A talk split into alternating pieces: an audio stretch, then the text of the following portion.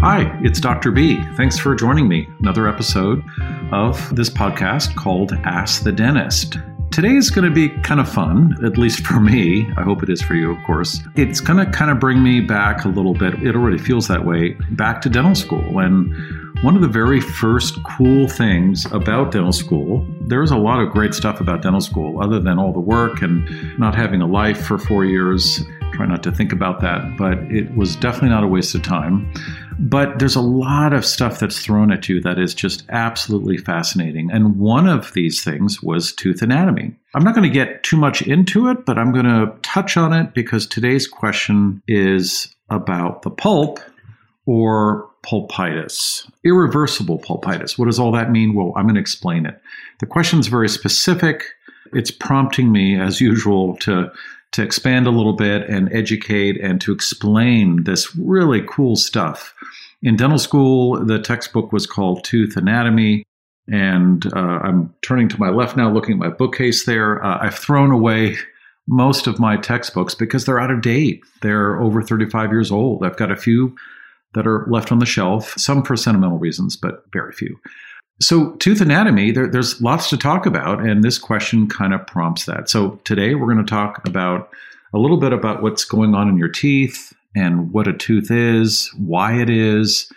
I think it's fascinating. It's kind of the core of dentistry. At least that's where you start in dental school. I mean, you're a dentist. Dentist means, you know, tooth, treater or fixer of the tooth.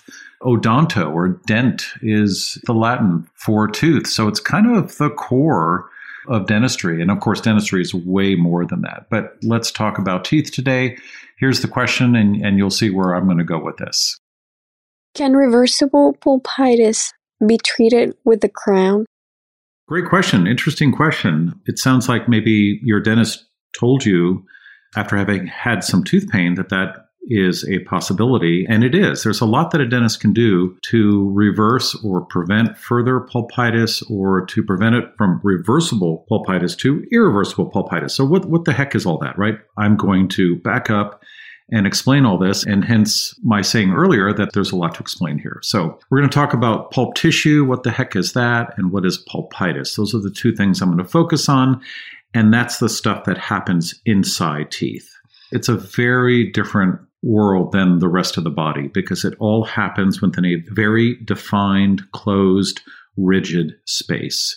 You know, any other space other than bone marrow, perhaps, that's the only thing I can think of now, is flexible and has tissue around it. And when there is inflammation, it can expand, but not so in the tooth. And that's what makes the tooth so unique. That's also what makes tooth pain so unique. And I'm going to touch on that as well. Okay, so let's first talk about pulp tissue before we talk about a condition of the pulp tissue, pulpitis.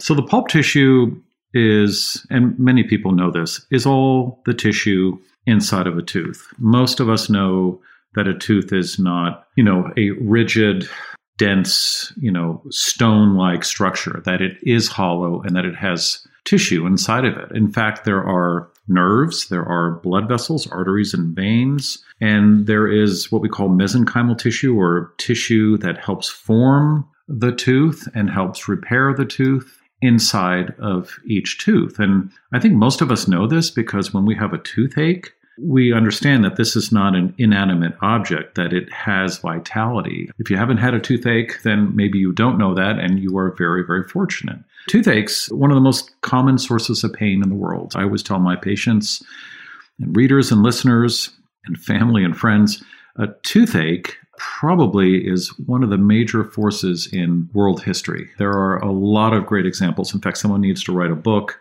on how tooth pain has shaped world history, but I'm not going to go into that now. Tooth pain is very mind-altering and can really put you into a bad mood and make you upset and angry. It's quite debilitating, and most of us know that. Okay, let's talk about pulp tissue. So pulp tissue is this tissue. I've kind of inferred that it's blood vessels, it's nervous tissue, and it's tissue or cells that help grow the tooth. So let's go to that right away. Formation of dentin and enamel. We call it the enamel organ or the dental organ. We call this process of the tooth forming.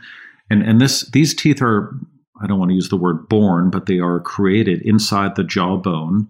If it's a baby tooth, it's happening inside the jawbone of a, an infant, a one-year-old, two-year-old. And then, of course, as an adult, you can be a twelve-year-old and still have wisdom teeth forming inside of your jaw and then erupting.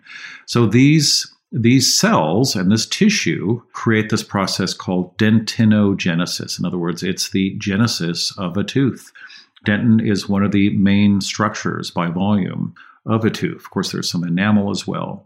So anyway, these teeth form inside the jawbone. There are odontoblasts, these cells, the differentiated cells that, that are inside this tissue that wall themselves off, create this shell outside of them. Odontoblasts are very similar to osteoblasts. Uh, you've heard of that term before. That those are the cells that repair bone after breakage of a, of a bone, or they actually create the bones and and other calcified tissues in the body. So, so very similar. It's fair to say that you could compare teeth and bones. Teeth are a little bit more unique. They have a this unique hard hard shell on the outside called enamel, and also they poke outside of the body. Bones don't do that. So, and there's a whole mechanism called biological width and the periodontium and periodontal fibers and gum tissue that allow that to happen and work well in the body, although it is one of the weak spots in the body, vulnerable to infection and inflammation. And that's a different, that's uh, another, that's another podcast right there, another episode. So the dentin that is formed initially to create the tooth is called primary dentin. This is laid down during the period of the tooth formation, and it ends up when it ceases when the root development is complete. In other words, the, the tooth is fully formed, and it's usually the roots, not the crown. The crown is the part that sticks up above the gum eventually, the part that we see, the crown of the tooth. It's the roots that are la- develop last. And, and that's sometimes a problem because they can not develop for quite a while. In other words, before before it's time to have a root canal done. In other words, you may need a root canal, but it's hard to do that root canal because the tips, that root formation is not done yet. That's just a, a little note on the side. You can ignore that, but it is a problem sometimes. So, for example, you could have a premolar. That's the tooth in front of the molar form. This is the adult tooth. And, you know, they start coming out maybe age eight or nine or ten, and uh, as sometimes as late as eleven or twelve. And when you see the tooth come in, you're the parent or you're the teenager and you see it, the tooth is not fully formed yet. It, it's still, the root is still developing and it has not closed off. It's not fully mature. And that's going on while you're seeing the tooth erupt, and the tooth may be fully erupted and still not have a mature root structure. So it's, it's a, it's a long process. These teeth don't just pop out. They don't just exist. They are growing as the fetus and as the infant is growing. So, so the dentinogenesis, the formation of, based on, by the odontoblasts, special cells that create teeth. It's, it's very differentiated, very specific. We are highly evolved, most of the time, highly evolved mammals. The good news, or good news uh, for us, in terms of damage to the tooth, is that dentin can, once the tooth is fully formed, dentin production can continue. So this is another aspect of the pulp tissue. It's, it's the repair component of it. Pulp is capable of initiating the formation of dentin at specific times after the tooth is fully formed. So we call this secondary dentin. There are other dentins. There's a tertiary dentin, and I'm not going to get into that.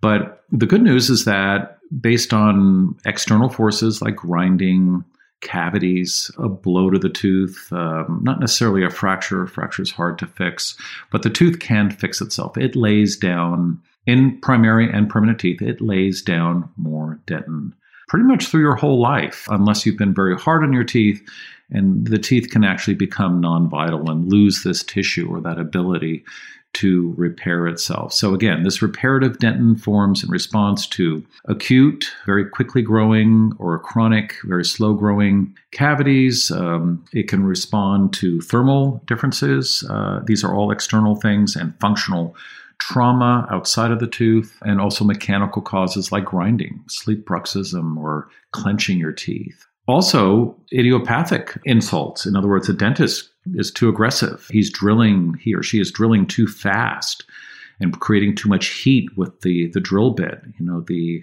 the burr, or has gone too far. Or, yeah, I mean, there, there are many things that can harm the tooth, and these things will stimulate the tooth to deposit more dentin. Does it always work? No. But it's pretty cool that that can happen. And again, the analogy to bone, if when you break a bone, the bone fixes itself pretty well as long as it's set and immobilized. So, and then there is an aging process with uh, this whole repair process, and it, it's less likely to happen in the elderly. And the pulp chamber, that space inside the tooth with the, the blood vessels and the, the nerves and the all this tissue, the odontoblasts, uh, does get smaller over time, especially if you're hard on your teeth. If you're grinding a lot, you're going to get little pulp stones. There are little things called pulp horns, little things that you can identify on x-rays that shrink away as the tooth internally calcifies.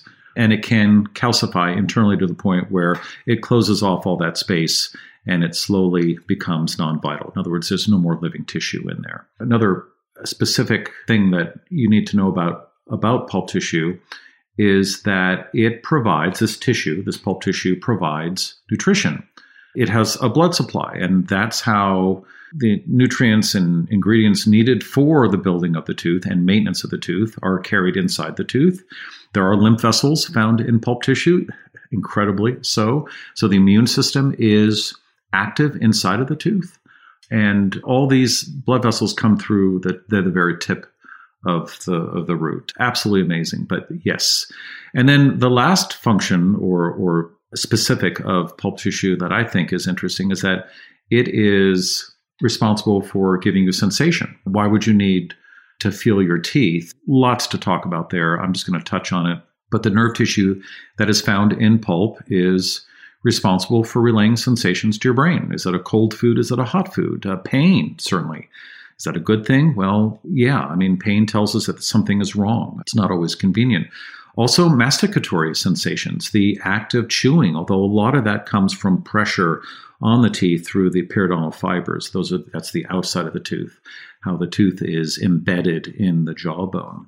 But there are sensations from chewing. And here's one thing that you may never have heard of, and, and I can't prove it, but I do believe this to be true, just based on treating a lot of young and, and the elderly and people without teeth and with teeth. And I think teeth have something to do with balance. Uh, I think there are little accelerometers in teeth, and they do, it's kind of a, a nicely laid out kind of X Y axis of of sensation. And uh, I do think that, well, what I've noticed is that with the elderly and the edentulous, people without teeth, is that they tend to lose their balance uh, a lot more readily. So again, there is no evidence of that. Uh, it's the inner ear that is mostly responsible for that. And then there is this whole theory of reflexology where each tooth is wired to an organ, and I'm not going to get into that.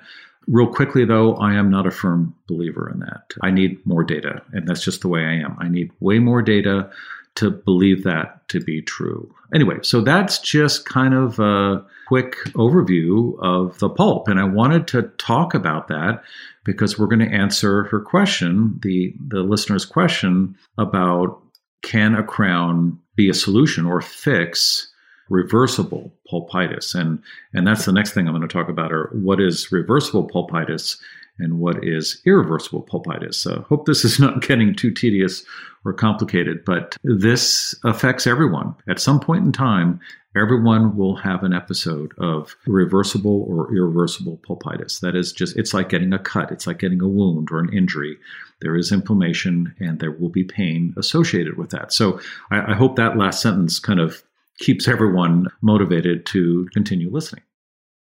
All right, so we, we had a chat or a discussion about what is the pulp, the pulp chamber, the pulp tissue inside of a tooth. And that's important for what we're going to talk about now. And that is pulpitis, which obviously for most of us, itis meaning swelling. So this tissue can swell just like any other tissue in the body. When you get a cut or a wound or there's an infection, you know, there are many other reasons, of course, for inflammation.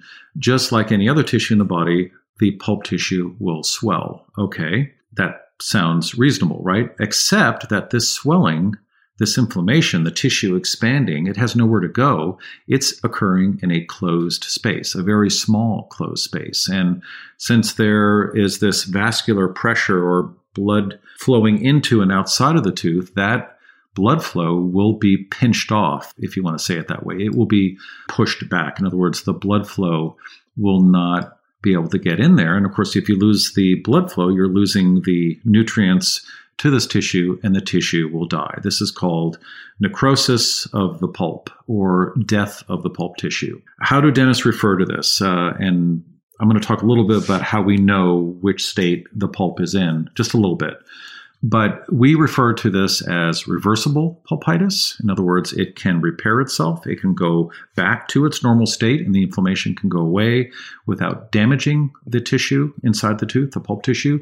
And then there's a state of irreversible pulp damage, or, or a state of irreversible pulpitis. And that essentially means that it's heading that way, that there's no recovery possible, or that you're already there. In other words, the tooth has died. The tissue is dead. It has no more blood flow to it, and it is necrosing or has necrosed, and which leads to abscesses and more pain, more referred pain, less localized.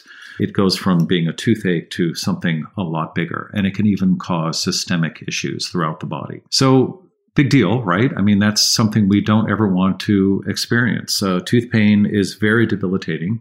I'll just say it now. If you have a toothache, because of what I've just said, go get it addressed right away, because you don't want it to go from a reversible state of pulpitis to an irreversible state based on what I just said, obviously, right? It's going to be more expensive. It's going to be more painful. It could take you down in so many different ways. Back in the fifteen, sixteen, actually the early seventeen hundreds, when we had a good medical history, we know that a lot of people died because we didn't have a good dentist back then. A lot of people died from tooth infections, from this irreversible pulpitis. So, of course, we have a better chance of surviving that today, thank goodness, due to modern dentistry. But again, it's nothing that it's something that we should not look at lightly. So if you have a toothache, address it right away. Go see your dentist, and there's less chance of it becoming irreversibly damaged. So back to the question, the question that she asks is, can a crown help my reversible pulpitis? Well, the first thing is that yes, it can, because you are in that state of being able to reverse the pulpitis. If in fact the insult or injury in this case that caused that pulpitis, and it hasn't been there that long, maybe a few days, sometimes they can go on for a few weeks, it depends on how severe that is before it switches over to irreversible pulpitis. If it's a fracture or a splaying cusp, in other words, the teeth can crack a little bit on the outer edges and bend out a little bit, then in that case, the crown will prevent that from happening. Every time you chew on something, that splaying won't occur, or the fracture will be immobilized. It's almost like reinforcing an old brick building, earthquake proofing it, so that when there's a slight tremor or movement, the building's not going to fall. It's going to be rigidly supported by the the earthquake bracing or reinforcement procedure. So, so yeah, in this case, if you're still in a state of reversible pulpitis, get the crown on there so that you can chew on this tooth again, and hopefully the tooth will recover and the pain will go away. Hence, in other words, the inflammation goes away. When the inflammation inside the tooth recedes, the pain will go away, and the tooth will be able to live for another for another day, hopefully for the rest of your life. Sometimes, though, and again, this is the tricky part, it's difficult to differentiate between irreversible and reversible pulpitis. There's no way of going in there with like a little meter and knowing exactly at what stage the tooth is. And teeth typically take years to die and become necrotic or necrose, that tissue, that, that pulp chamber. And so sometimes you may get the crown, everything feels great, and then a year or two later, it may still, it will start hurting again, because that tooth, that pulp tissue did die, in fact. And that's unfortunate. But if the dentist thinks that there's a chance to do this, it certainly is worth doing, because I, I've seen most of the time, if it's caught early, if the tooth pain is caught early, Uh, and the reversible pulpitis has only been on for a week at most, and it's been managed with uh, anti-inflammatory medication like ibuprofen. Uh, I'm not recommending ibuprofen. Make sure you check out check that out with your physician and dentist. But the best painkillers for tooth pain are the anti-inflammatory, the N SAIDs, the non-steroidal anti-inflammatory type of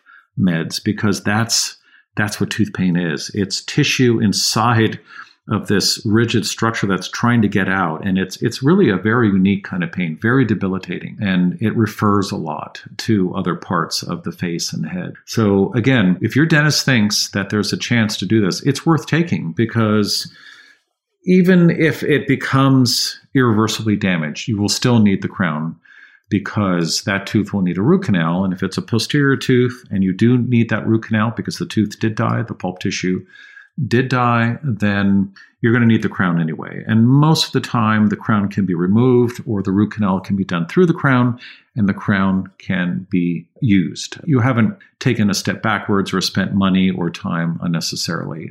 So my, again, I'm not there. I can't see it, but I liked your question because it allowed me to talk about pulp, pulpitis, what the chamber is, the pulp chamber, and how to address this as, as a layperson, as a patient. And I guess the take-home message here is, if you have pain, you know, jump on it right away. Don't let it sit too long, like a lot of us do.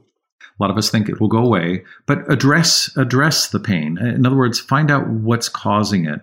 Sensitive teeth and tooth pain may not be a pulpitis. It could be some gum recession. It could be drinking a lot of uh, and eating a lot of acidic foods. It can be overbrushing. And those kind of pains don't usually typically go to irreversible pulpitis. But but find out, because if it is an advancing cavity or a small fracture in the tooth that can be fixed by a filling, a plastic filling, or by a crown, get it done, because irreversible pulpitis is not far away. So I hope that That question prompted a lot of good information about the pulp chamber. Again, as I mentioned earlier, it's kind of exciting as a dentist to, to be kind of the master of this domain. This is our domain as healthcare providers. Uh, physicians call it the little black box. They know nothing about it. We've had some exposure to pre-med, you know, how the heart works, cardiovascular systems, and, and microbiology and all that. And of course, we're we're not physicians. But when it comes to the tooth, it really blows our minds, because it is a very unique part of the body. And I, I hope I have given you enough information to know that it is, and that it needs a lot of respect. And again, take home message here is, if you have tooth pain, address it quickly, because you don't want to go from reversible pulpitis. You know all this now, right? You don't want to switch over from reversible pulpitis to irreversible pulpitis. So next time you see your dentist and you have some tooth pain, you can impress the heck out of them and say, "Hey, doc, is this reversible or irreversible pulpitis? I want to nip this in the bud and take care of it." I think they will be duly impressed. That brings to close another episode of Ask the Dentist. Great question. I hope that information about what the pulp is, the tissue inside of a tooth, and what pulpitis is, essentially it's tooth pain, I hope that was informative. And I also hope it makes you appreciate what tooth pain is. Tooth pain is debilitating. It is unique. And I always joke with my patients that I'm going to write a book one day. And, and I've actually collected some data. I've collated some data, historical data, all the nonfiction reading that I do. I'm a big history buff. There's a lot of information out there that indicates that tooth pain has actually shaped world history. I'm going to leave it there for you, uh, kind of a little thing to for you to chew on. Sorry, because it, it's true. I mean, think about the last time you had tooth pain, or think about someone that you love, or a family member, someone you're close to that had tooth pain, and look at how it changed their disposition, their ability to function, their ability to think clearly. And, and it really does change things. And there's chronic tooth pain that goes on for years or, or weeks, and, and it, it can really wear you down. So yes, uh, one day that book, I will publish it, How Tooth Pain Has Shaped World History. Anyway, thanks again for, I, I'm not joking. I, I was serious about that. Again, thanks for listening to another episode of Ask the Dentist. If you have a question, uh, I love hearing your questions. Uh, uh, please go to, uh, head over to speakpipe dot com slash ask the dentist pulpitis dot com slash ask the dentist. This will all be in the show notes in case you missed it. Don't don't write all this stuff down and ask your question. And I will get to every single question. I am running a little bit behind. There are a lot of questions. Uh, sometimes I will combine them. You may not hear your voice on the podcast, but you will hear your question being asked by someone else, perhaps. And I'm happy to do this. I enjoy doing this. And I my goal here As being, you know, being a functional dentist is to give you all the information you need to be able to interact with your dentist, whether it's a functional dentist or just a, a standard dentist, to be able to get and attain and achieve good oral health and not to spend a lot of time and not to go down kind of the wrong road on, you know, tooth pain and what restoration you need and and what is the actual solution. So I, I hope I'm saving you time and money. And I, I, I also hope I'm I'm making this interesting for you. So pulpitis, how interesting can that get? I will let you decide. Anyway, if you need more information, a lot of this I've written about, as well as uh, other professional writers and, and other dentists have written about this on our on our blog, ask the dentist dot com. So go to that and type in pulpitis. Uh, I do believe I have an article, in fact, I'll include it in the show notes, on how you can differentiate at home between irreversible and reversible pulpitis. That's kind of good information. Again, my advice, though, is don't dwell too much on that. If you have a toothache, go in and get treated. Find out what is going on before things get too crazy. Um, and if you're looking for a functional dentist that can have these conversations with you or wants to have, will go out of their way to have this conversation with you and tell you what the root cause is of tooth pain, for example, pulpitis, then go to our directory of functional dentists throughout the world, uh, mostly in the U S. Go to ask the dentist dot com slash directory. And again, I really appreciate you listening. I enjoy doing this, and I really appreciate your attention and also all of your feedback. So I look forward to talking to you again in the next episode. See you soon. Take care. Be safe.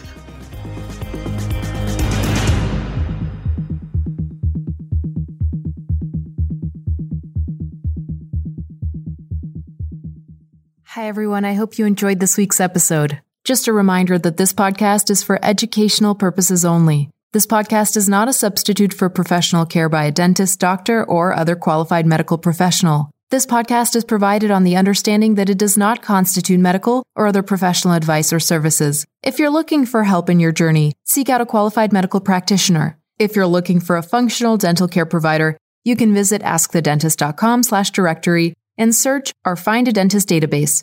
It's important that you have someone in your corner who's trained, is a licensed healthcare practitioner, and can help you make changes, especially when it comes to your health.